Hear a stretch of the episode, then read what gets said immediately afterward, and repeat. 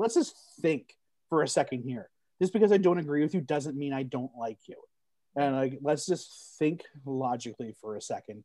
And maybe we end up in the same spot, but let's just think with our heads instead of like right away judging something. Boom, boom, boom, boom.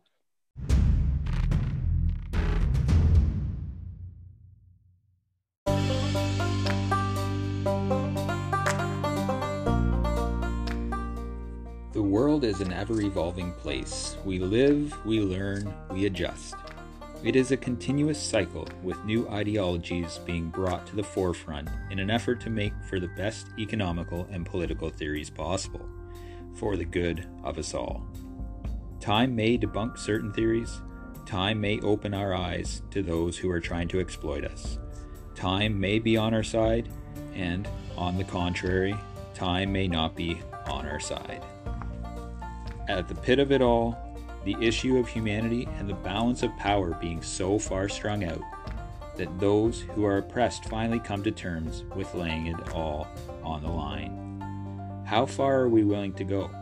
How much are we willing to endure? Is there cause for change, or should we continue to trust our system?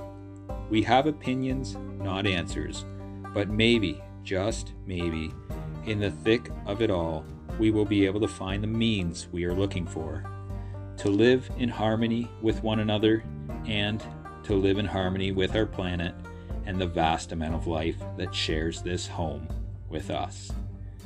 Thanks for joining today. We hope you enjoy this episode of The Social Perspective Dispute.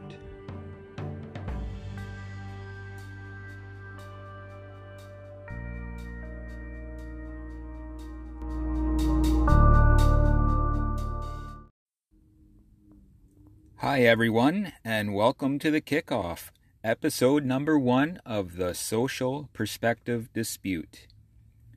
I want to thank everybody for joining today.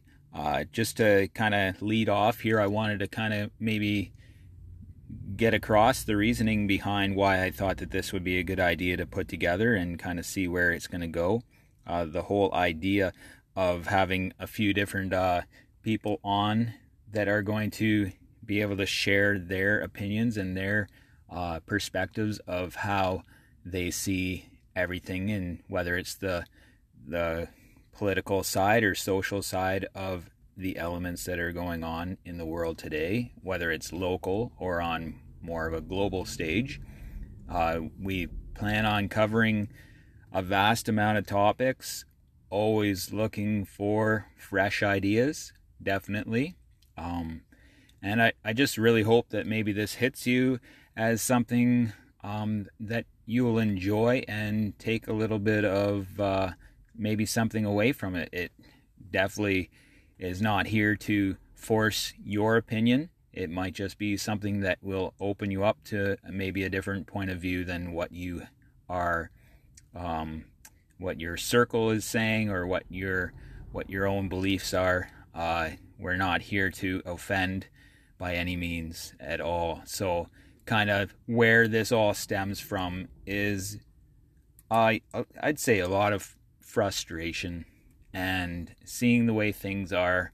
And I mean, it's, there's a lot induced by the the pandemic, but when you go on to social media and you see that you cannot even have uh, an opinion without being attacked, I feel that there is a need to kind of maybe put something out there, uh, a public service announcement of sorts, to maybe make, make people have that in the back of their mind that, you know what, I should give the opportunity to another individual to have uh, state their opinion. And if I do not agree with them, that there is a constructive way that we can go about uh, handling the situation without just reverting to Uh, an immediate conflict that turns into something that escalates into more of just a bickering match on social media.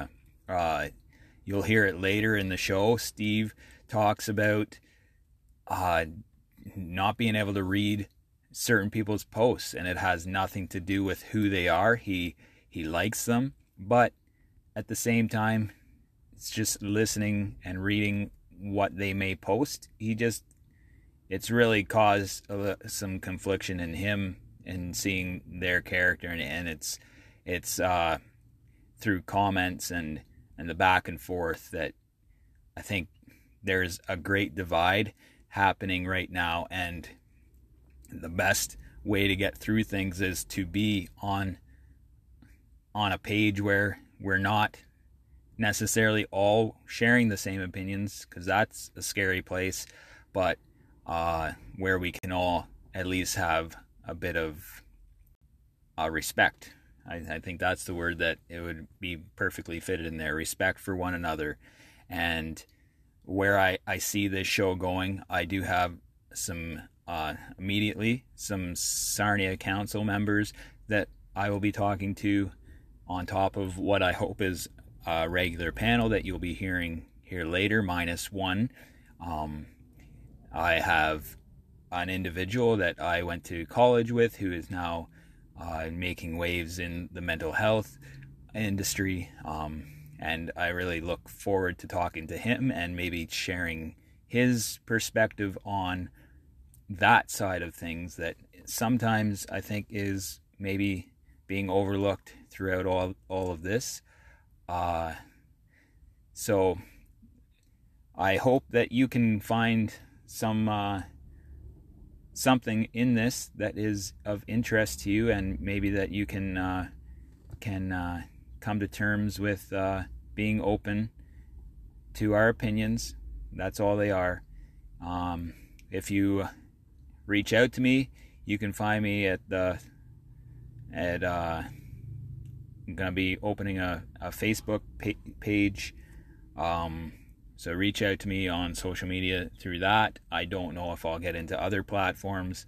I do have an email, The Social Perspective Dispute at gmail dot com. If you have ideas, topics, or, I mean, if you just want somebody to, to reach out to and, and um, share an opinion or share something that is... Uh, maybe something that you don't want to uh, to talk about with people that are closer to you. And I'm open to listening, open to to uh, trying to help anybody if they're struggling through through something at this moment in time. I think that's the biggest thing that we need to do, is be open and and to listen to others, because we're all going through the same thing here with the pandemic, but we all have our own issues that uh, are impacting us in different ways. So um, I hope that you guys can can listen to this and, and enjoy it.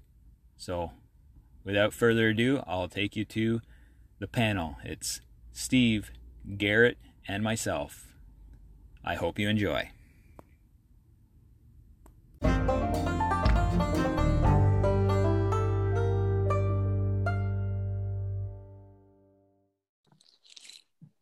All right, I'm here with Garrett and Steve, and we're going to be joining together as a panel. We have uh, another individual that couldn't make it tonight, but we're hoping that this foursome is uh, a good tandem that will work well together to kind of add a little bit of perspective across the board and in the way that we see things that are going on. I think the perfect starting point for an episode one is to talk uh, about the current state of of Ontario and, and Canada.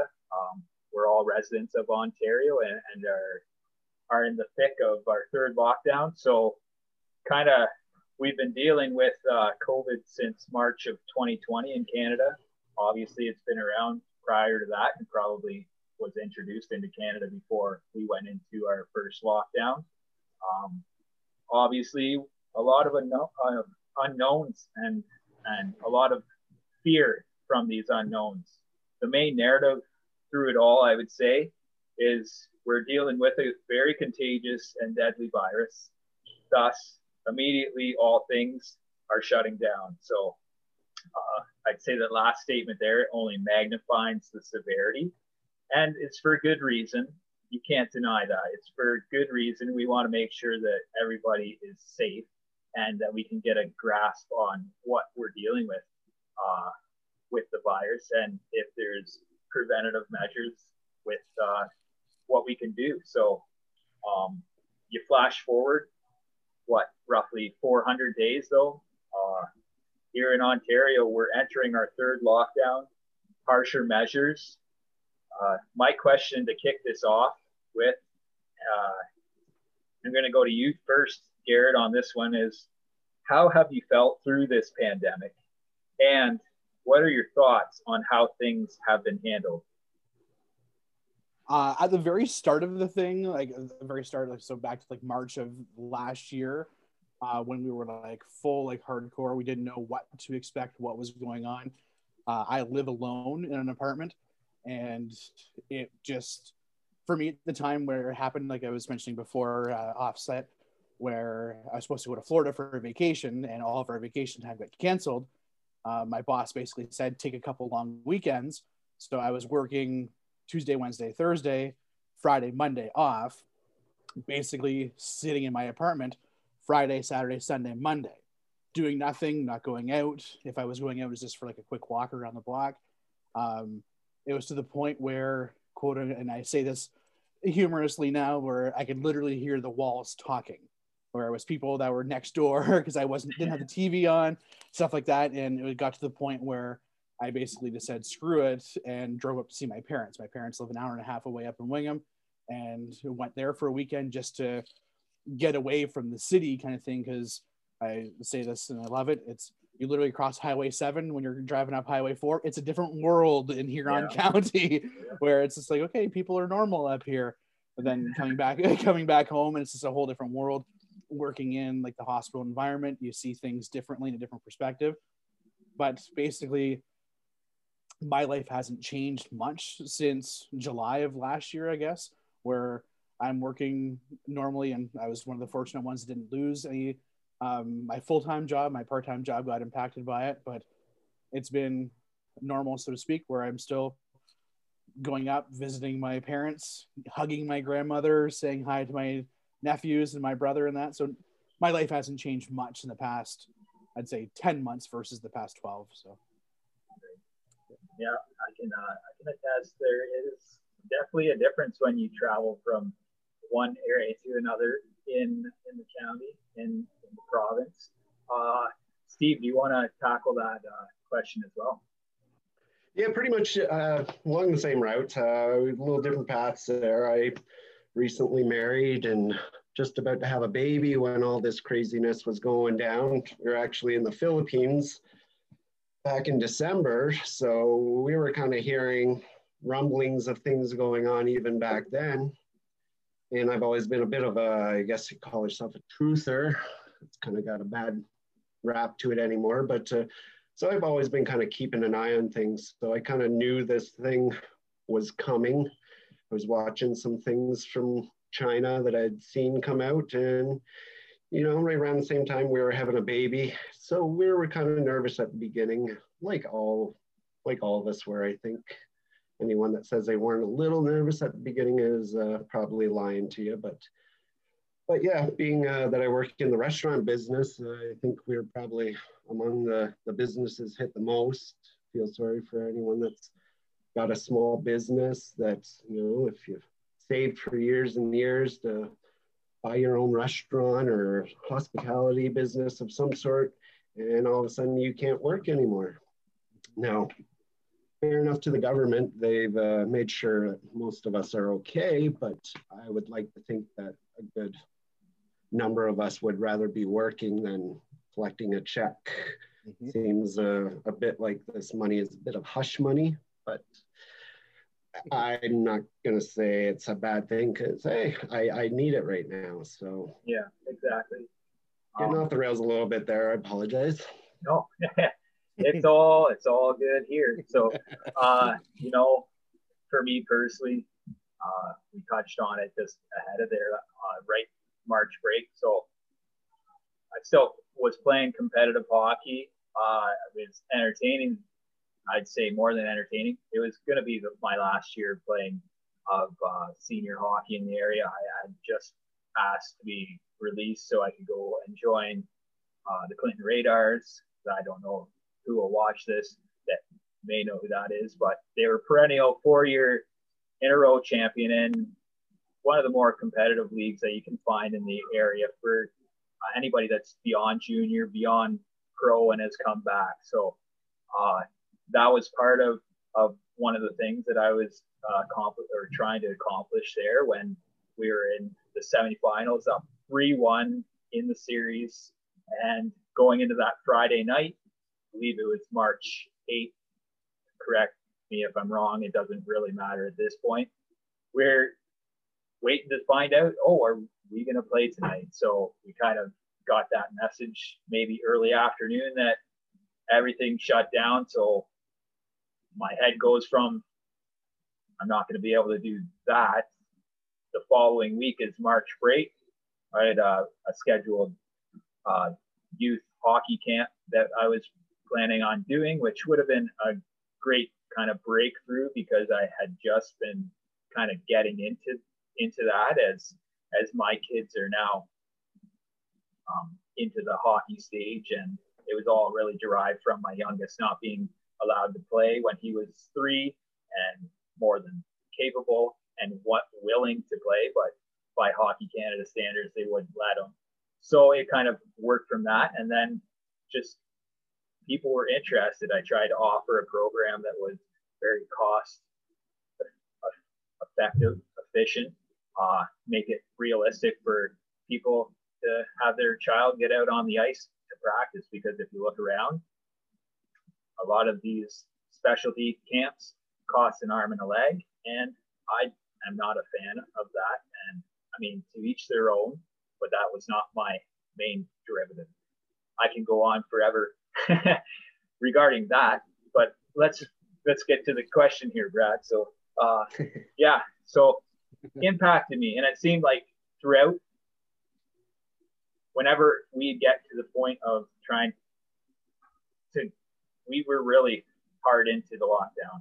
Uh we have a an immune suppressed child, uh goes to the same hospital you work with, Garrett. He was going there bi-weekly for his his infusions. Luckily, through it, we've been able to get home injections that he does at the same rate every other week. So uh, we're very concerned for his well-being and how this would all affect, as hard of restrictions as, as I'm sure as a lot of people would imagine. Um, so we analyzed, we looked at things, and and as we started to see, we got more comfortable. I started taking the boys outside when the weather was nicer. We started to go to parks, and they loved to play ball, hockey. So we did a lot of that stuff.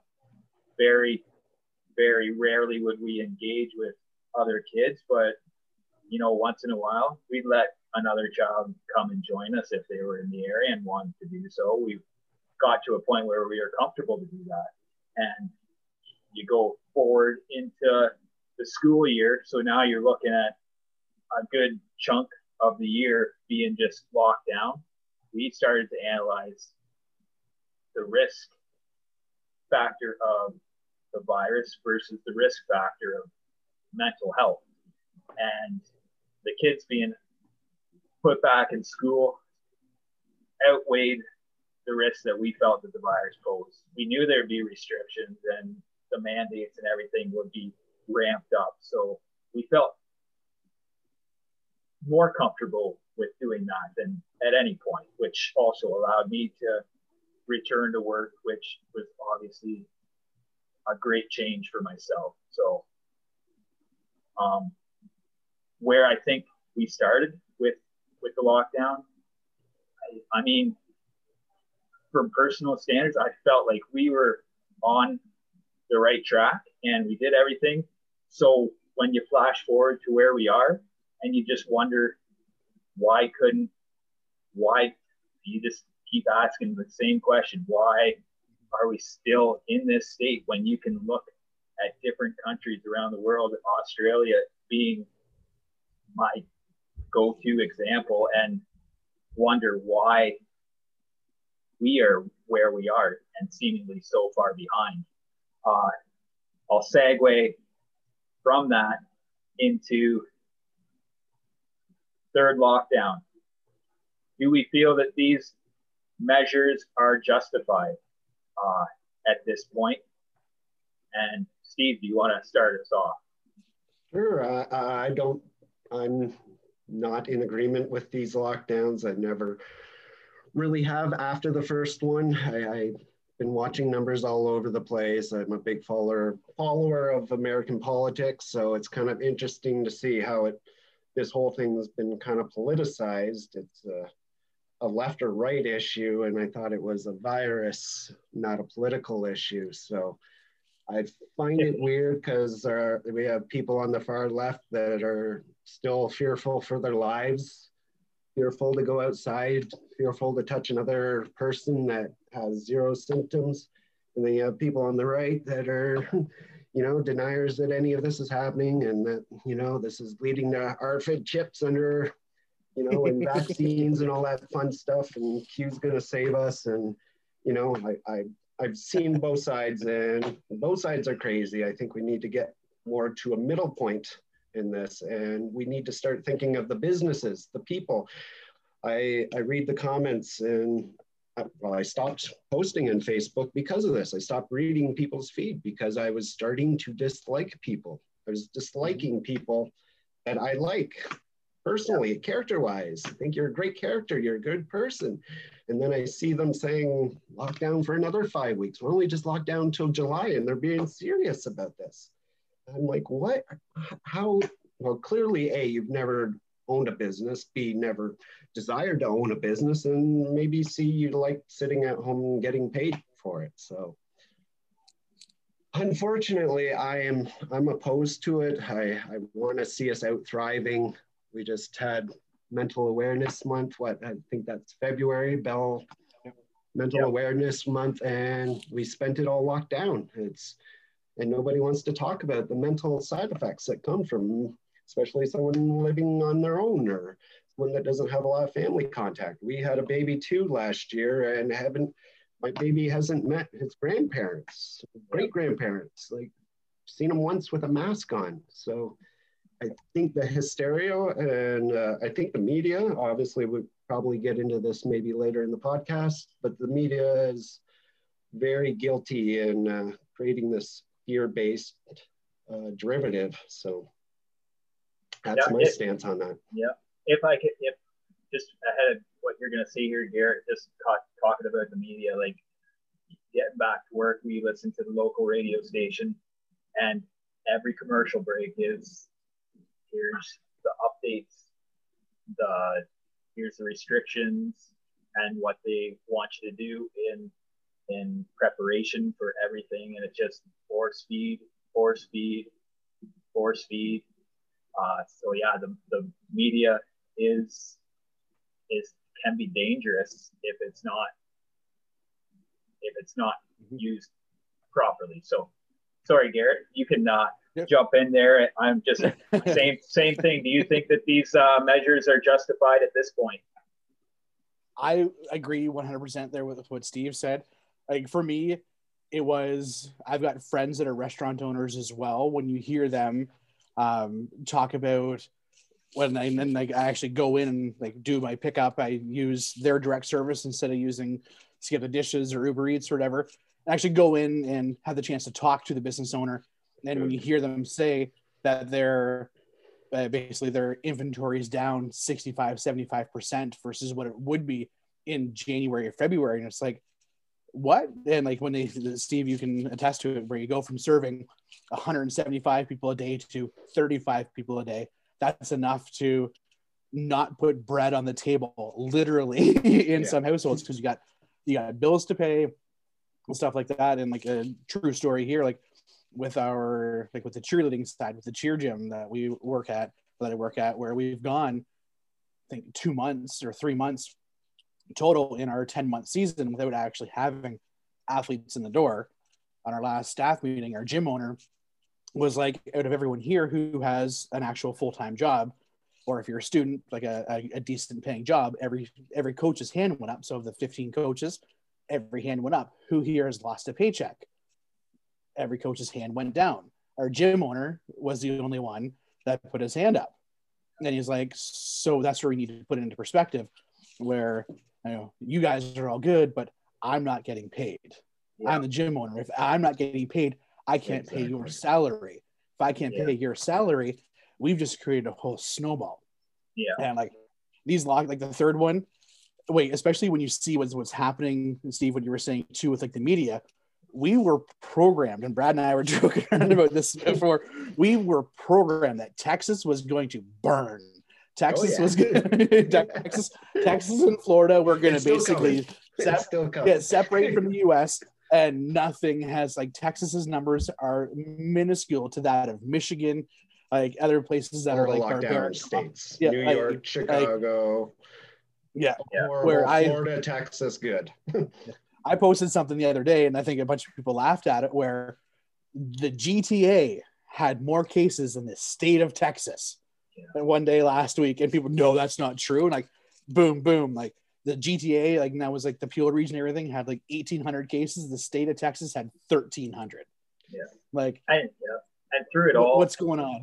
Yeah. Through it, through it all, you really kind of you you realize that people are so focused on where they are that they don't look at the global Uh, aspects of everything and what other people are doing around the world, which is so big when you try to justify whether our government is doing the proper things.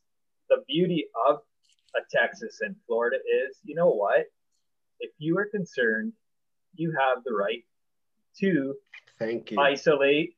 You have the right to restrict. And I mean, you should be you should be able to do that and not be judged for it. The, the flip side is when you're forced into do it, then if you're going to refer to like a Michigan or, hey, Ontario, you're going to have people that are so pent up that now they're going above and beyond caring. Yeah. And, and that's where it's dangerous, in my opinion. People go above and beyond caring. They they skip the phase of, hey, uh, maybe we should, we, maybe we don't want to isolate. We'll, we'll just hang out with each other and, and be mindful that, and I'm not going to leave my house if I, I feel sick, and I'll respect other people. But if you're going to be pounded into the ground and forced and told what to do, that's where the whole thing becomes dangerous, and you create a huge divide in the population, which We're- is definitely a different topic that we'll one day get into. But, uh, yeah, do I think that the measures are justified? You know what? I feel that the restrictions that we had and where we were heading into Christmas, I mean, I can't speak for every zone, and I don't know about why the numbers jump so much. Maybe it's the colder weather and people are starting to migrate indoors in their social gatherings, but it felt like that was a great way to kind of be. Sure. I can say that I haven't been directly affected by the virus. So uh, not to be like ignorant of people that were affected or have been affected. I just feel like there was a shift, and it's like whenever they want to force these further restrictions or lockdowns on the population, they, everybody's here, and then they condense everybody and say, hey, you got this amount of time to get your shit out of the way uh, because we're going to lock down in a week. And it's like, well, you know what? If it's a serious matter, then lock it down. I understand you're saying, okay, well, yes, uh, people need to get their ducks in a row and everything. This is a pandemic. Treat it like that. If you want to tell me to restrict hardcore, sure, I'll be like the Australians that are pissed off because you're not letting me do anything. But you know what? On Easter Sunday, when I watched Hillsong Church United and saw a full auditorium and people, one mask maybe, could have been more. That's the only person that they showed on camera. Everybody's singing and having a good time, and you look at that, you're like, that is awesome. And then you look at your own surroundings or your own, for me, we were going to watch our own church service.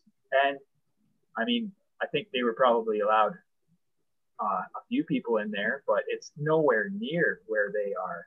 Uh, so it's very tough to see these these uh, measures being taken here. And if you're going to do it, you do go all in. You don't just up and down, up right. and down, get people's hopes up, taunting and teasing them mm-hmm. almost, because then you're just creating more rage within the people. And hey, here's that word again, more division amongst the people.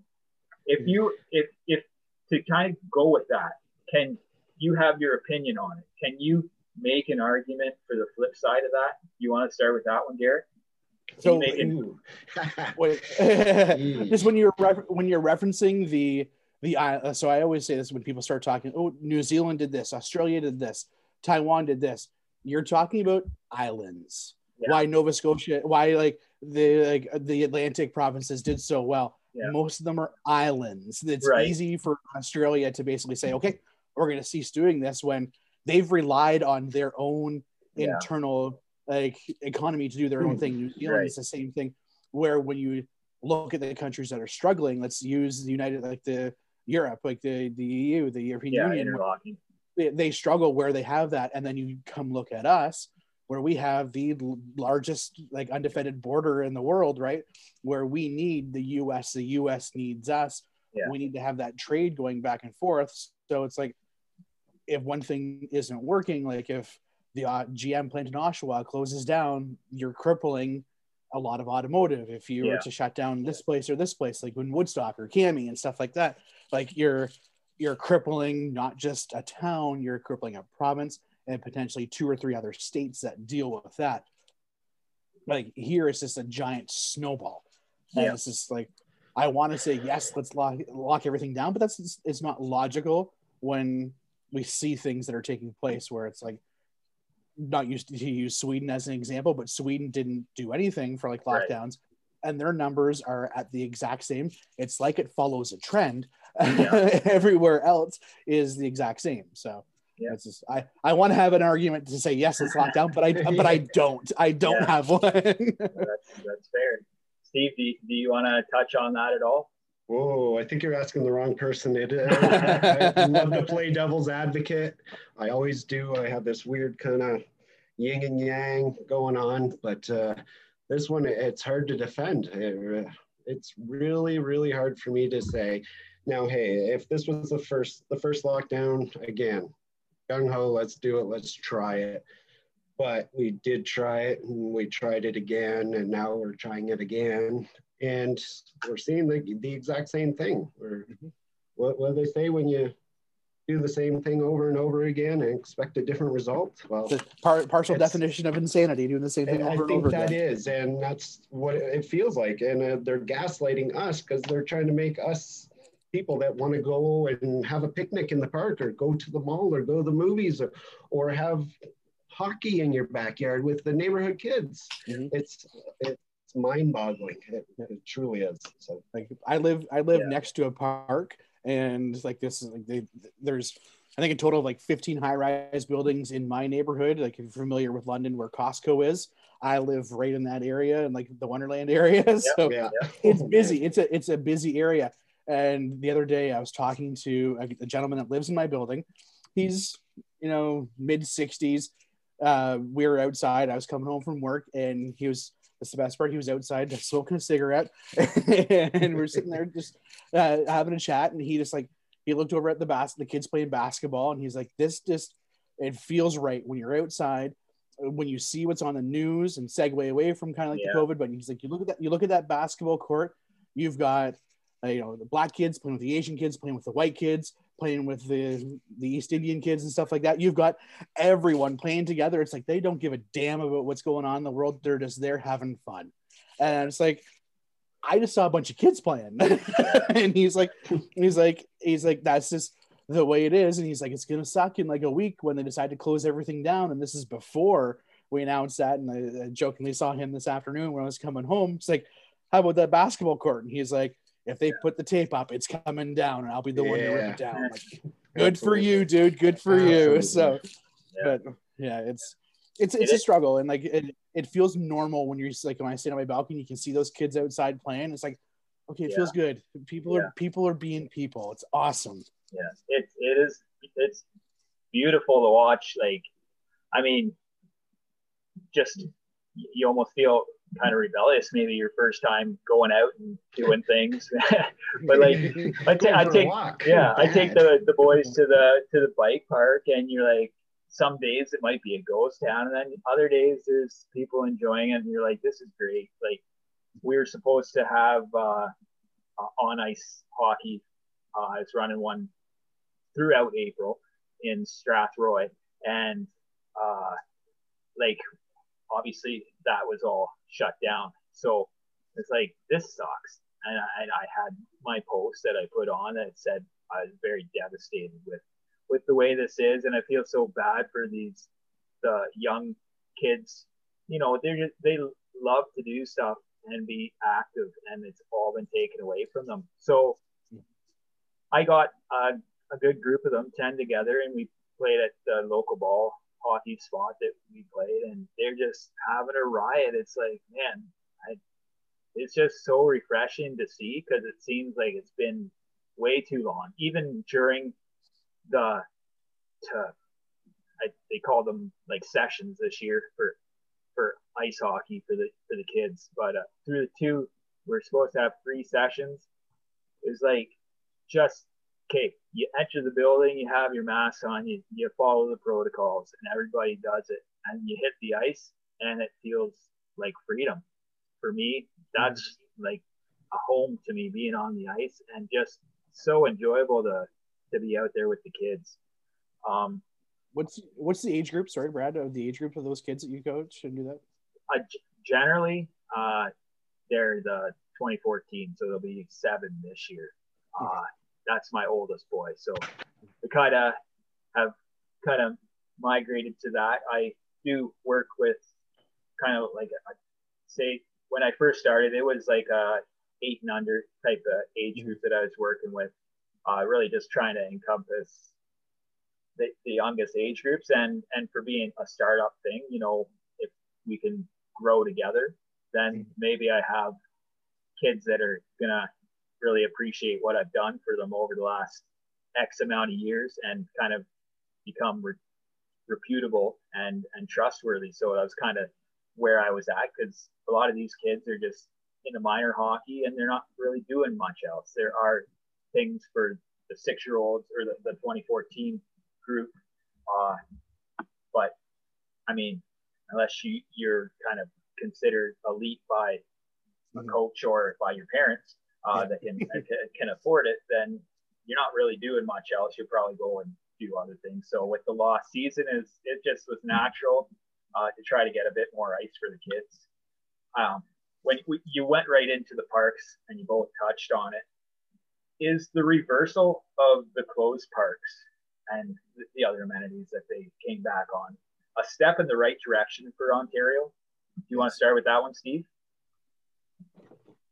I'm sorry, I missed that question there, Brad. What? First edit. No, just kidding. Yeah, exactly. Just kidding. Sorry, no. The wife was getting ready to go to work here. Yeah. Kind of like, oh, well, yeah. It's my eyes going back and forth. No, all good. So the, the parks being... Yeah, so just uh, obviously the press conference and the big news is the parks are going to be closed. So, like, obviously that's big news. Is the reversal of that news a step in the right direction for Ontario? I believe, yeah, definitely. Uh, one, because you're going to have a lot of people just causing trouble by going and cutting down all the barriers. We saw that last year when they tried to barrier all of the parks. People were going, and it was just causing more trouble. You have the COVID cops being called, and neighbors turning on one another, simply out for a walk. So I think uh, it's it's been shown that we don't really have to worry about the parks. We don't have to worry about our kids getting in trouble at the parks. So, and it has been shown that vitamin D, I, I've been told, is good for you. So getting out in the sun, getting active, getting some fresh air, it's all beneficial. The pros far outweigh the cons. I'm willing to take a risk. I have a young child. Do you have young children? We know the risks are minimal. We can't live our lives like this is it. And the fear that we're imposing in the kids is just unimaginable. Yeah, definitely the, the mental health aspects. And you think of that early, early cognitive development and like doing the math, and my second job's going to be five. So a year being taken away, that's twenty percent of his life right there. So it's like, this is, it's not our normal, but is it going to become a normal thing for them? Is that what's being conditioned right here? That's what right we're worried now? about. This is what everyone yeah. should be worried about. I don't think people are worried about lockdowns or not being able to go to the park for a week. I worry, is this going to be a, a yearly thing? We're going to shut down every December till April for the common cold and flu and COVID twenty-one and COVID twenty-five. I just worry that this is going to be conditioned to become a more regularized thing. Yeah. And I'm just going to bring up one more thing there ahead of going to that question with you there, Garrett. You talked about vitamin D, uh, and there's so many different Uh, healthy habits and, and things that the restrictions really have created, like uh, its own worst case scenario for people when they want to introduce themselves back in and potentially contract this virus. Their immune systems have been shot, and mm-hmm. the correlation with that and more cases happening and maybe more severe cases, I don't think it's fair not to ask the question whether that goes hand in hand. Uh, we can talk about that later, but I'll just ask you the same question there before maybe we, we talk about that there, Garrett. Is so just uh, yeah, the reversal of of the parks, is that a step in the right direction in, for Ontario? one hundred percent. I think when they announced some of those things, and again, I had the, that advantage of working with doctors and being around doctors and nurse practitioners and stuff like that. That was the one thing that a lot of them have been saying for months, almost years, being like, we need to get people outside. Yeah. We need to get them explore basically to the elements, because when you're inside, like you were touching on there, when you're inside, your body gets used to being in a certain ecosystem. When it goes outside and it's new elements that are presented to it, it doesn't know what to do with these new elements that are being exposed to it. And instantly, you already knows, you get a cold and stuff like that. I jokingly said this to a coworker. I came into work one day, literally two weeks ago, with a runny nose, and I'm just like, it's not a cold. I slept with my window open last night. It's basically my system being like, hey, there you are. Yeah, fresh, you, you're good. Yeah, fresh, you're good. And because I'm there at like seven thirty, it's like by eight thirty, it's gone, because yeah. it's like I'm back into my element and stuff like that. And then do the same thing. I've got it for a day or two, and then it's gone. It's like, I know how my body reacts. So yeah. it's like having people outside and stuff like that, one hundred percent. And like we we saw that and heard it on the T V with doctors being like, that is going against the science. It's like, yeah. we don't know what science is true or not anymore, because some science says lockdown works, and then other science says, no, let people be outside. It's like, What the, what you were saying before, Steve, is it the left science or the right science? Like, yeah. who who who is saying what science is real? And it's just, you know, allowing the kids to be outside, to interact, allowing us as like adults, like for parents to interact with other parents, just to be like, hey, how's it going? Have another person to talk to other than your wife and your kids is nice once in a while too. Human, or the mirror. Yeah, human human human to human contact is a great thing. And like yeah. when you were saying, when it comes to the mental health side of things, when we're taking that away from the kids, like we, we struggle, we know how to interact with each other, but these kids, when when they're afraid to say hi to another kid because, oh my God, they could be sick, it, it becomes, you're, we're being programmed, or they're being programmed, or we are actually exactly. being programmed to, under the impression that everyone is going to be sick all the time. Yeah. And that's yeah. the way it is. Like I got yelled at the other day in my parking lot, outside, for not having a mask on. I literally got out of my car. Some guy, put on your mask. I'm like, I'm outside. I'm literally outside. Yeah. When I walk into my building, if I don't see anybody, I don't put my mask on. If someone's there, I'll put it on out of courtesy for them. Yeah. Some people don't care. They don't have a mask on either. I'm like, yeah. cool, right on. But if they have theirs on, I'll toss mine on too, because I have that respect and the decency for other people. I'll gladly do it.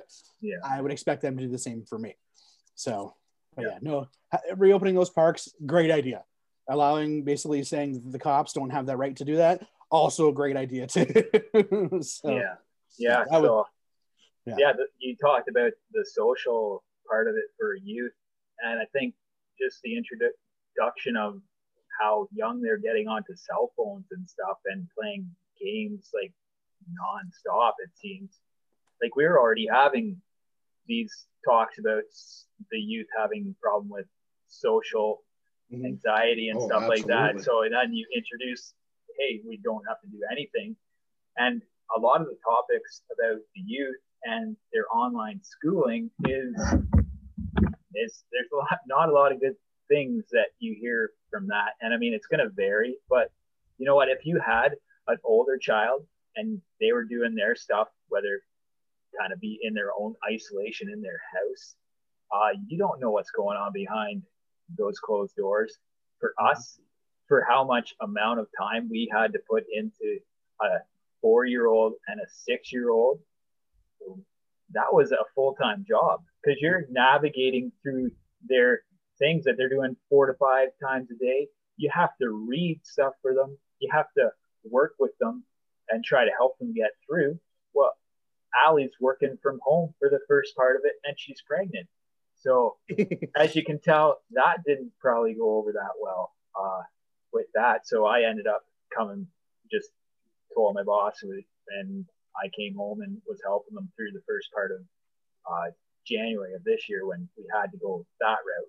Uh, kind of obviously going off track with that, but we, the parks, the reversal, does this, in a way, should this give us hope that we now have a voice that maybe we didn't think that we had? Uh, and, or is it just an easy way? And you guys might like this, this, uh, this thought process of me, or is this just an easy way for them to give us something back, to give us that false sense of hope? Definitely a cop-out. It's definitely a cop-out. It's just them giving us a little dangly crumble and saying, here you go, appease the masses, give them their perks. Yeah, I think I don't I don't have any hope. Uh, protests have done nothing but created a database where you're being logged for future things to be questioned maybe and talked about down the road on a different avenue. Yeah, but definitely, but yeah, uh, everything's being censored. There's no C B S or C T V coverage of protests, or there's no other side of the story, you know, let, like, let's talk about obesity and COVID. Let's talk about, you know, we're talking about the health aspects of it right now, the mental aspects. Like in the nineteen eighties, when I grew up, they used to show us the, the nuclear bomb film, and that scared the crap out of us as kids. Scared the crap out of me for, so I couldn't imagine what we're doing to kids as we're telling them to wear a mask and that not, danger, or strangers are dangerous, but everyone's dangerous. Yeah. Mm-hmm. Runny nose or not, coughing or not, they're dangerous. And, you know, we'll get past this. We'll one day hopefully look back at this and laugh or cry, depending on which direction we go. But, uh, but teaching our kids like the long-term effects of this, it, well, we're not going to see it until it actually happens, because we are the guinea pigs. This is all just seems to be a big... Big, big test. I like I like what you said there, Steve, about like the the media not covering the protests and stuff like that. Like Montreal, I I I, I have a love and a hate for Montreal. I don't like the Canadians, but I like how they they how they're such a political city. Where I've got mm. friends that live there, and they're just like some of the stuff like people on the streets, their protests. Like I think it was like a month or so ago. Like there was the uh, the anti-lockdown rallies that took place around the world, and yeah. you barely heard anything about it, but you didn't know that there was one in London, Ontario, one in Sarnia, one in Saint Thomas, one in Toronto, one like basically every major city in Ontario had one, and then cities down the U S, cities across the world. London, England had over a million people at theirs. Yeah. And it got twenty seconds of news coverage. Yeah, where's the if, coverage? If that, and that was about the entire world, not yeah. just like here. And then the part that when we're talking about the divide that it, that's creating, it's like those people that went to that, they're all anti-maskers, they're anti-science, they all deserve to die oh, yeah. because they don't believe in COVID, blah, blah, blah, blah, blah. I'm like, or maybe they lost their business and they want to stand up for their business, or maybe their brother lost their business, their sister lost their business, or they're about to lose their business, or they're about to lose their home or something yeah. like that. maybe that's why they're there. That's right. Not just, not just because of like this. And like, I've said that a few times to people, like, because I get called an anti-masker on anti-vaxxer all the time. I got my shot. I did what I needed yeah. to do. I have to do what I needed to do. Like, but at the same time, we should be allowed to question things. There it is.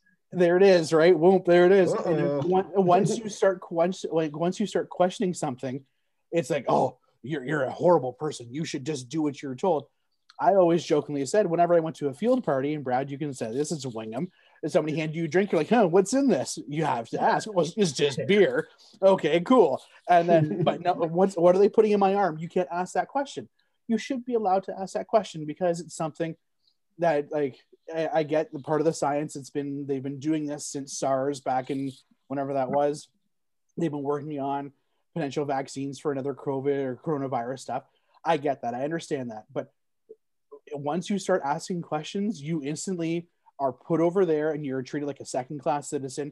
And that's the one thing that I'm afraid of. Yeah. Where it's like, we're, we're now creating two, two classes of citizens where it's like, you have your vaccine, you're good to go. You're over there. And like, this yep. is coming from the guy who's got his vaccine. He's like, I'm good to nice go. No I'm, yeah. good to get your I, I'm, yeah, I'm, I, I literally did that the one day. Like I posted a picture. I'm like, am I doing this right? Here we go. But like, like this, we've, yeah, we've created that, that, that, that sense of like, if you don't get your vaccine, you're a horrible person and you want to see people die. Like, yeah, no, it's like, we have a right to question things. And then like I had a post that I don't know, Brad, I think, oh yeah, Brad, you commented on it, where a nurse friend of mine, and he is very much allowed his opinion too. Basically, I said, hey, the Johnson and Johnson vaccine got postponed or delayed because of these six cases. Yeah. And I actually commented, no, the reason why it got postponed is because they wanted to know how to treat it, because it's treated differently. It's a different type of blood clot. The normal treatment that they would use for blood clots could kill people. It could kill the, it could make it even worse. Like a blood clot, severe as it is, but if we treat it wrong, we can kill them. That's medical malpractice now. There is a different thing that you're going to get in.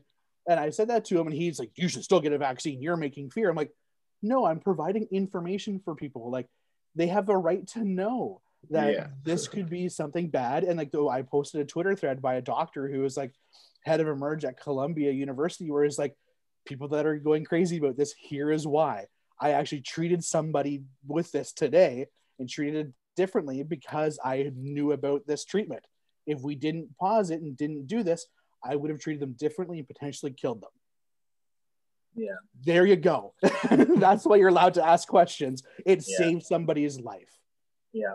And that's, yeah. and I, I, I mean, I've been more post happy with everything. It's probably just kind of, But I, I really do try to kind of pose it as like almost like a, a critical thinking. I really would like people to read the questions that I put on there. And I, I try not to be invasive. I try to be open. I can share my experience with everything, how I see it. Is it hey, what's this show called? The Perspective Dispute. So obviously we all have a different perspective and they all should be valued. Yes, you have your extremists each side. Let's narrow it down. Maybe you chop those ones out and you're going to get a better sample of kind of the beat of this. And if you just want to be uh just kind of go with with what's being given to you, if you don't want to steer from your mainstream media and you don't want to listen outside of maybe your comfort zone, then you're never going to have that growth where you're going to be able to say, you know Absolutely. What, like this is, uh, maybe this is worth looking into. Maybe I should do my own research on the matter. You said would, something key there, Brad. You said critical thinking. I think yeah. Steve heard it too. Critical yeah. thinking got taken over by groupthink. Groupthink is a very scary thing where yeah. it's, you have to think this. And that's what we're dealing with now. It's like people, you are being told to do this where critical thinking is now bad.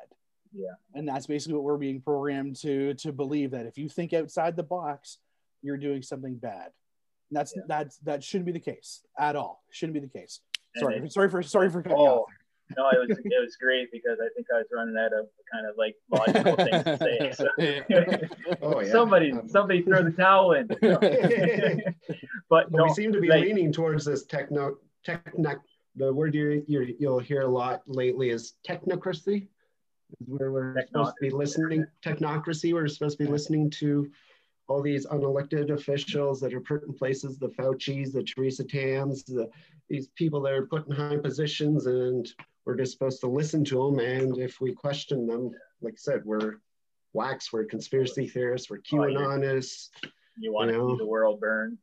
That's yeah, the, absolutely. The one thing, and I, and I think it was like Bill Mahar or somebody the other day said something, and the fact that he went from, like, if you watch yes. his show, yeah. like, where he Used went to being, like, yeah. but he's he's coming back around. He's coming, he's coming around. He's starting he doesn't to, have Trump start, to play off of, no, so he's man, gonna yeah. have to. He's like, and that's the, a lot of them are starting to challenge the narrative. Not like I wouldn't say challenge it, but like question it. And it's just like yeah.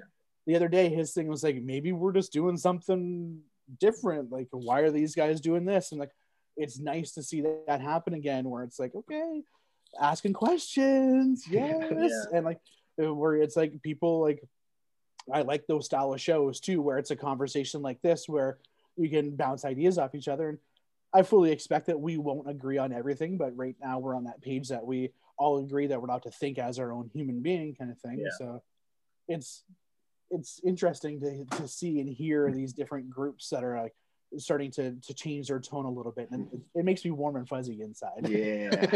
Bring the center back. Dude, yeah. There's more people in the center than they well, think. Yeah. And that's the, the scary thing with like the two-party system, where we, yeah. they joke around down the states. Where we're lucky up here, it's a it's a good and bad thing, where uh like we have like ten different political parties up here on a good day.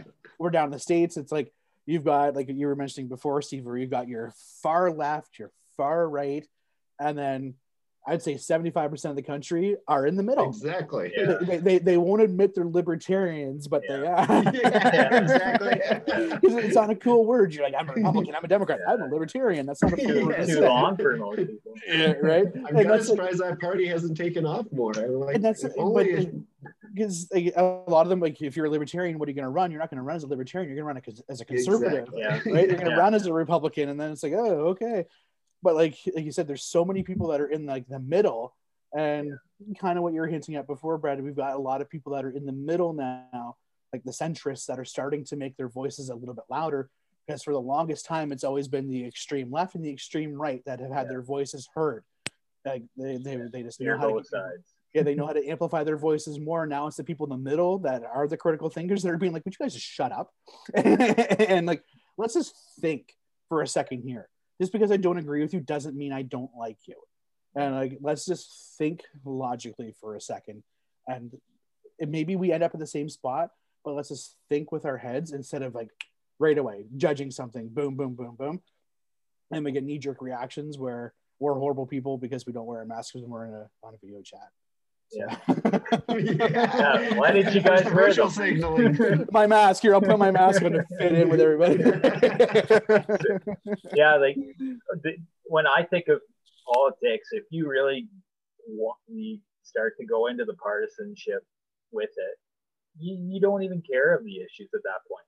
There, at no point are you going to have the identical opinions on every single issue that there is. It, yeah. It's impossible to, because you, everybody has their own life experience. So if you're going to take that away from an individual, if you're going to take that away from yourself, because that's your own choice.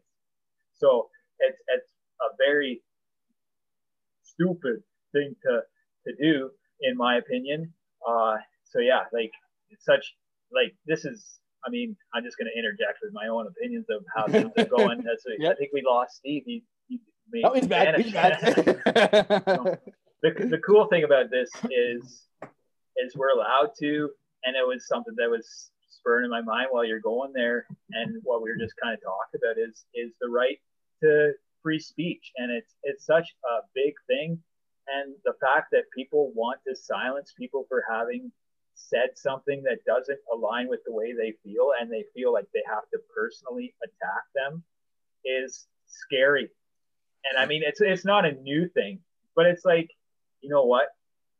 I I value your opinion, and maybe I can learn something from the way you see things. Because if I'm only stuck in my own head, then I'm only going to ever see things in one light. Like for me personally, as as just an individual in growing, like I didn't listen to like like some of the people that I've been listening to, like a Tony Robbins or a Jim Rohn. My philosophy would be, yeah, they make you think about different things that that you know what you do need guidance in, and those are two great people to if you're going to ever listen to somebody. Uh, and there's plenty more people that would offer very, very good insights and wisdom.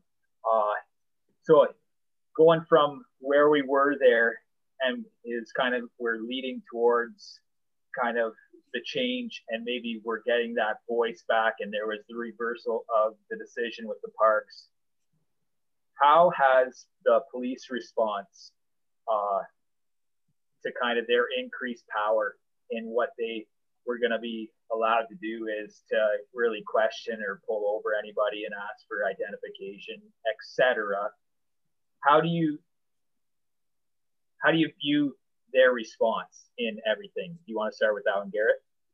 Um, yeah, no, I was impressed actually with the response rate that police officers, their unions, their police boards and stuff like that came out and basically stating that. And like, I've got a bunch of friends that are police officers in London that are O P P. I've got a cousin who's a police officer down in Sarnia. I haven't spoken to him recently, but one of my buddies who's a cop here, like two seconds after that came out, he sends me a message and he's like, this is going to end bad if they, or this is going to go badly if they basically force this. And he's like, I have a feeling London's not going to do it. And the next day London did it, but Peel, they were right out of the gate. I love the, the foreshadowing of the Toronto police when they posted that know your rights thing three hours before before it made the announcement. It was like they knew it was coming because maybe they were contacted by it, but yeah. it, it does feel good. And with everything that's happening with the police officers, where they are the most scrutinized professional group of people right now, where everything they do, there's a camera on them. Yeah, I think this was a nice, or is a smart thing, but a, a great thing for them to say, yeah. Hey, we're on the side of the people. Yeah. We want to make sure our people, one, are safe, and we're not going to do any profiling when people are out in the streets and stuff like that. We're, we're going to make sure if you're out for a walk, we're not going to bother you. Cool. Thank you. As somebody who goes, I go for my walks ten thirty, eleven o'clock at night because there's no one out. It's cooler. It's peaceful. I don't have to worry about the skunks sometimes, but, but like when you, for me, like I instantly got that paranoia, but then like, I also work in a different region. I work in Exeter sometimes, and my boss also gave me the heads up, hey, if you're going to be driving, make sure your I D's on your person the entire time, because if you get pulled over, you just have to show them you're working at the South Huron Hospital just to be yeah. safe. I'm like, that's scary. We're a cop, yeah. we're, we become that police state, but like yeah. to get that assurance from a lot of the police forces of pretty much every major city in Ontario saying, we're not going to do that. And them actually backtracking on that today, or was it today or yesterday, where they realized maybe that is a violation of the Canadian Charter. But yeah, so it was nice to see them stand up, like yeah. right out of the gate versus sitting on their feet or sitting on yeah, their hands and doing nothing. Definitely. Do you want to touch on that one there, Steve? Yeah, well, uh, I don't have a lot to say as far as Canadian cops. I, I think it's, it's been a tough go for them during this. I would hate to be a cop during this and have to deal with the Adam Scully barbecue place or, or these issues, because you know most of these cops, they would rather be busting real crimes, doing real work, and not busting churches and little takeout restaurants. Uh, so better use of tax dollars, better use of resources than that. Um, but luckily, from my own two eyes, I haven't seen a whole lot. You know, the Grace Life thing was a little bit over the top, I think, but... A, l- uh, a little bit, yeah, a little just bit. Just a little bit over the top there. And I, I again, I, I don't worry about the lockdown. I worry about the future consequences. You know, I'm not a religious person, but I do worry about, you know, the religious rights being taken away. I, I People are very religious, and, and it's weird that, you know, it almost seems like the, the Catholic Christian faith is the most that are targeted. You know, they, I don't see any mosques or, you know, or uh, Jewish temples being raided, maybe in New York, but that's a different subject. But, but it does seem to be very targeted. So, you know, I've never been a real religious person, but I, I don't like the way we're kind of pushing our hand on that. So yeah. I found too, like like some of the the groups, like when you just when you talked on religious sides there, I the I live in a high rise, so I know people of a different faith are meeting. It could just be in an apartment building. It could be here. The difference, and I I was I grew up, I went to a Catholic school, all that stuff. I'm not a practicing Catholic anymore, but like the Hildenbrandt that's in Elmer, he's very vocal. The guy that in, uh, yeah. in Alberta, he was vocal too. So like they, I don't want to say they bring a lot of it on themselves, but they do bring right. a lot of it on themselves, because it is their right. Like you said, it is their right to congregate, like the right to like religion and all that. And I think they just, they, they bring it on themselves. But at the same time, I'm not one to say you can't do that, because they're exactly. taking, they're taking that risk. And I was like, when we talk about COVID stuff, and they were saying that the Elmer was the hot spot because of Uh, that group. I'm like, it wasn't because of that. It could have been no. because of the one hundred twenty-five cases at O P C that, yeah, that right. did that. Because I even said, like, it goes, everything that like they were saying goes against that group in Elmer's faith. Like, they're not going to go get tested. They're not going to get vaccinated, because that's going against everything that they're saying. So yeah. don't say it's them that's causing the problem, because it's probably not. Yeah. And it was a lot of it due to O P C, and like we're dealing with that, the hotspot stuff, why it didn't the postal code in London get the hotspot, because it's like in two weeks, all these students are going to be gone. So it's yeah, just yeah. a hotspot because of the residence buildings, not because it's widespread community. It's the res buildings that are causing the issue here. So if you have any history in college or university, you know that you need to get close to people. Yep. Oh, and that's the, the thing. Like I've got, like, I'd say over half my team, well, literally half my team was rookies this year. And most of them lived in res buildings. And I hear the stories of them like, well, this floor is under quarantine, but they want to test everyone just to be safe. And my sister-in-law can attest to this. Three weeks ago, I said, I guarantee you, because they're going to start doing asymptomatic testing in all these school boards next week, guarantee you in two weeks, they're going to be complaining about all these numbers going through the roof. Yeah, and they won't tell us the number of the kids that test positive were the asymptomatic testers. They're just going to say, you know, Effie, Medill, and Wingham, they had thirteen cases. That's just a lie. I don't know the number. Yeah. but, but don't fact say, check me. Yeah, don't fact check me, Facebook, sorry.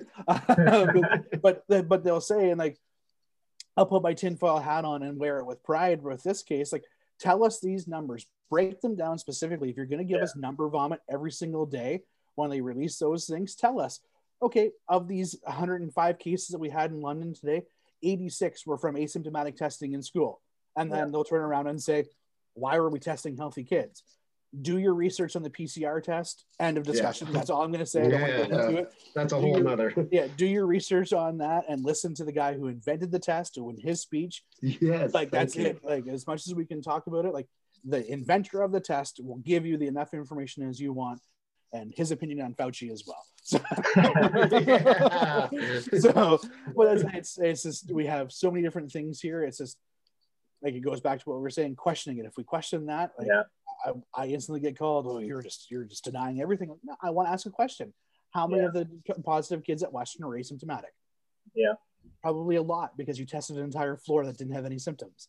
Yeah, so it's and it's yeah. a fair thing. And I I I don't have the number off by heart, but I I, I believe that there is a lower uh, contagious rate, uh, infection rate, if you're asymptomatic versus somebody who has symptoms. That, yeah. it's, it's, it's next to nothing. Like the trans, yeah. trans, transmission rate between asymptomatic people is next to nothing. And that goes back to what we were saying before, where everyone, we've been programmed now that yeah.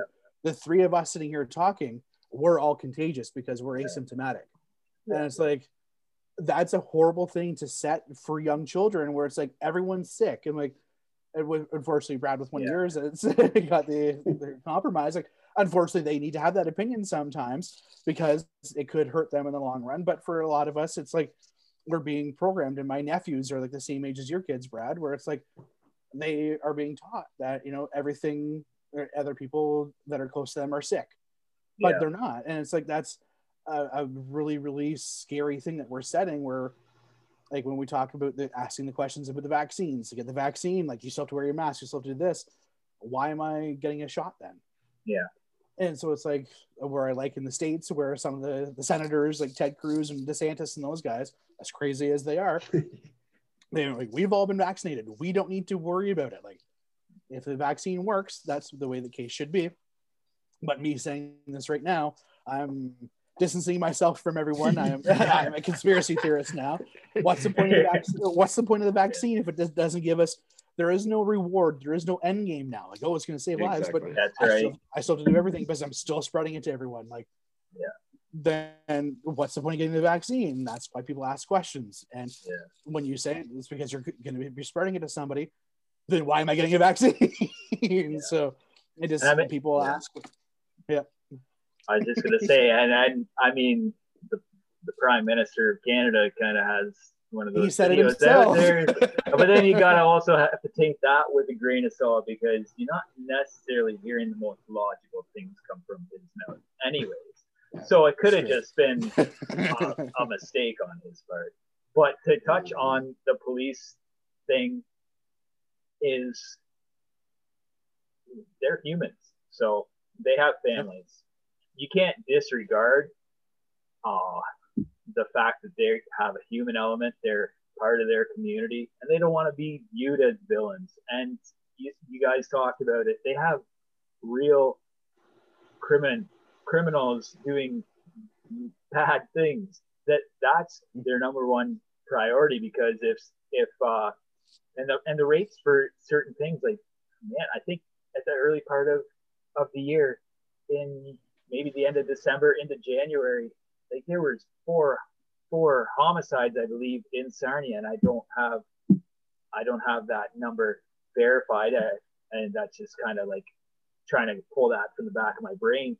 But like that's a, a tremendous increase of uh, what they've had to deal with, and and I mean, how much other stuff's not, not uh, being brought to the attention of the public because we're so focused on this one thing.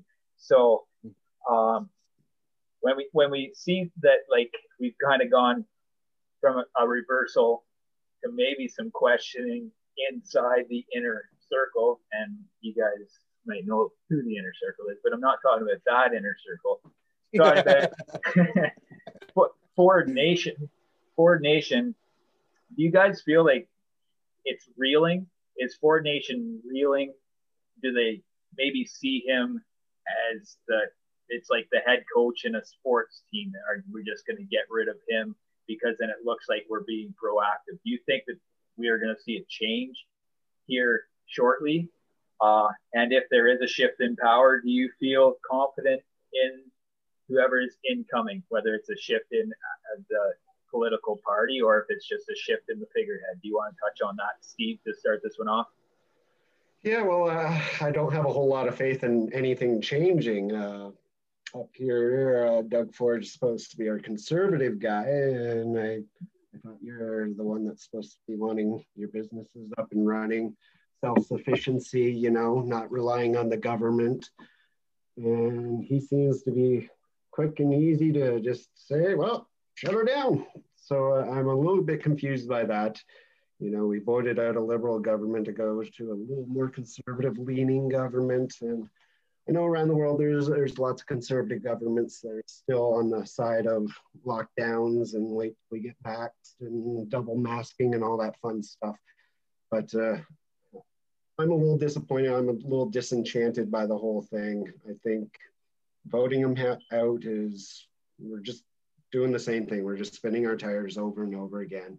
It's the same people, whether you want to call it like a deep state, don't want to call it here, but there, there's too many things behind the scenes, you know, the, the yeah. statesmen or statesmen people that, uh, you know, changing one person isn't going to change the whole system. That's for sure. So vote sure. them out, vote back in an N D P, whatever, bring back a liberal. I, I believe it's all going to be the same because they're all listening to the same bodies, whether it be the World Health Organization or our friends to the south of us and their C D C, whatever the case may be. Yeah. We're not listening to our own thoughts and our own people.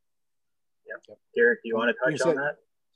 Yeah, he said very pretty much the same thing I was going to say, where I think is one of my friends who is a teacher in the Burlington, Toronto area basically said, um, there was a poll there that basically said Doug Ford was the most liberal, conservative premier we've had year and basically ever, basically, with how he's just handing out money, where like you said, we got rid of a Liberal because of the money that they were spending, where to the point where Ontario spoke up. The Liberal Party in Ontario isn't a liberal, isn't a party. Like, they lost party status. Like, that's how bad they got their asses handed to them in the last election. Like, we jokingly said it, by the polls closed at nine o'clock. By nine fifteen, we knew it was going to be a conservative majority. That's how bad it was, right? That's how bad the, like the, the election went their way.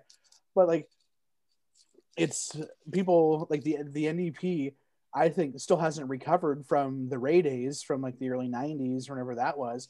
The Liberal Party still has that horrible taste in their mouth from three years ago. And it's like, we're, I think, unless they have a new conservative leader, it's going to take a lot to get rid of Doug Ford and the conservatives right now, in my opinion, just as somebody who voted N D P for the last time, because I like, like Peggy Sadler is phenomenal for London West. Like, she is great. She's been in that position for a long time. She's looked after us, but like, I don't see Ontario electing an N D P like majority. It could be an N D P minority with like a conservative there. Like I, I it's going to take a lot of work for the Liberals. Like, they've lost their voice in Ontario. The Liberal Party has lost their voice right now, because like, I couldn't even tell you who half the Liberal people are in London. It's just like, they don't exist. They, they're not there. And like, it's going to be tough. And it's like, it's, it's the, the same circle over and over again that we're going to have, where it's like, they all get their orders from Ottawa, like, and then they go from there. It's just the way it works, unfortunately. So. And where do they get their orders from? The, the right? U N that's, is there. To, yeah. And Bill like Gates, Doug, World Health Organization. Yeah. Well, like I mean, yeah. Like, Dougie even said it too. He's like, he's not going to go against what like the health ministers say. Like, he's going to. Uh, what were his words? It's basically. Might as well throw myself off a bridge with a noose. Yeah, yeah. It basically was. He's so, and that's the thing where he, he's literally in, and I'm. I this is the fun part. I know two of his daughters. They were cheerleaders, so I kind of know him from that background. There, they went to Laurier and they went to her sister gym in Toronto, and it's like you kind of feel for him on that personal level, because he is literally. I always think of Homer Simpson stuck between a rock and a hard place, because he's he's in that spot where he's listening to. And I made this comment a couple of minutes ago, or an hour or so ago, on one of my friend's Facebook posts, where. It's a damned if you do, damned if you don't thing yeah, with him, because exactly. He wants to listen. He's listening to his medical professionals, and then he's listening to like the the the nurses and the doctors that are saying shut everything down. So he shuts everything down, and then he just enrages his actual constituents. He enrages the people, the the province, and then he's like, then he has to backtrack, and he looks like a fool doing that. Yeah. Where it's like if he took this approach, it's like, oh, but you're not being hard enough, and he's like. At that point, like some days he does look like a lost puppy dog on the T V screen. You can't please them all. You can't please them all. And that's the mistake that a lot of our politicians are making, and where he was such an asshole, but he was great for it, where Trump didn't care. but yeah. but yeah. To stay back on, on topic with, with Doug, it's like, it's, he's like just stuck in that. Like, in, I don't think a change of leadership is going to change that. Because it's just going to be the same shit, different different person, a different day kind of thing. Yeah. So. Yeah. Oh, and, and I mean, if I'm going to touch base on that, I feel the same way. Like when it's just the face of of the administration, so you're going to get kind of the same ideology. And if you want to switch political parties, hey, who's that looking over my shoulder and telling me what to do? And I, I don't know. Like we've probably been going here. We've been going for over an hour, so it's almost like unsanctioned time, because if anybody's listening this long, we could we could go all hard pressed on some very outrageous ideas, but um we'll, we'll wait for Cole to come on for that. Yeah, yeah. You know what, if there if there's people that are gonna kind of invest their time and kind of think that this is neat, I thought this was an awesome experience for me, because I enjoy listening to both of you guys, and you guys bring valid points, and, and you can do it in a constructive way, which is kind of where I wanted this to go. If it's not constructive, nobody cares. Mm-hmm. No, who, nobody wants to watch people just throw their opinions out there and be so outlandish to, one, to each other. It's, it just, it doesn't work. I mean, we had some laughs, and I think as we get more comfortable and going with, with things, it only, is only going to get better. And kind of as we get into kind of a routine, if you guys want to con- continue on with this, this is, this is going to be kind of neat, because I have a few ideas on different things. It's not all just going to be political. There'll be social issues. I mean, at the end of the day, it's all kind of related as well. So uh, I want to thank you for both taking the time and kind of just formally kind of close this off for today. So uh, Steve and Garrett, it was a, a great talk with you guys. I appreciate you guys with your time and sharing uh, so openly. Well, thanks for having us, Brad. Uh, it was, was a good first uh, talk. I look forward to talking to you and Garrett again, and meeting uh, Cole, and uh, having more conversation about what's going on in the world. Yeah. Yep. Exactly. Same here. It's, it's fun. Nice to have a group of guys chatting. Yeah. so, yeah. Look forward yeah. to the day we can do it all in person together. Yes, that'd be the good. Yeah. That'd be the good podcast where we can sit around a coffee table with a microphone and a couple beers, and yeah. away we go. All right. Yeah. Dude. The, the name Social Perspective Dispute. We didn't do a whole lot of disputing tonight. I'm sure there will be topics that, hey, maybe there is a bit more of an argument, dispute, debate. It's all kind of the same deal. It's probably just a synonym. Mm-hmm. Synonym. Cinnamon. What is it? Cinnamon. Cinnamon. Cinnamon. Yeah. Cinnamon. Cinnamon. My tongue's numb. My tongue yeah. is numb. no.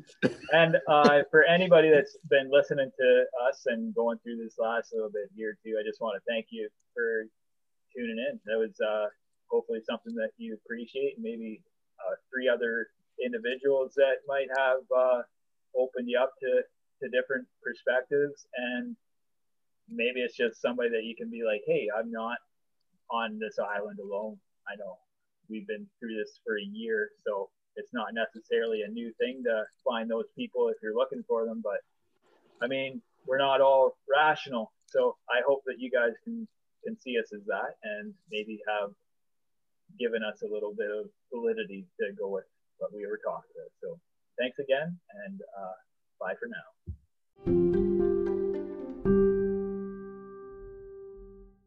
Good job, Tucker Carlson.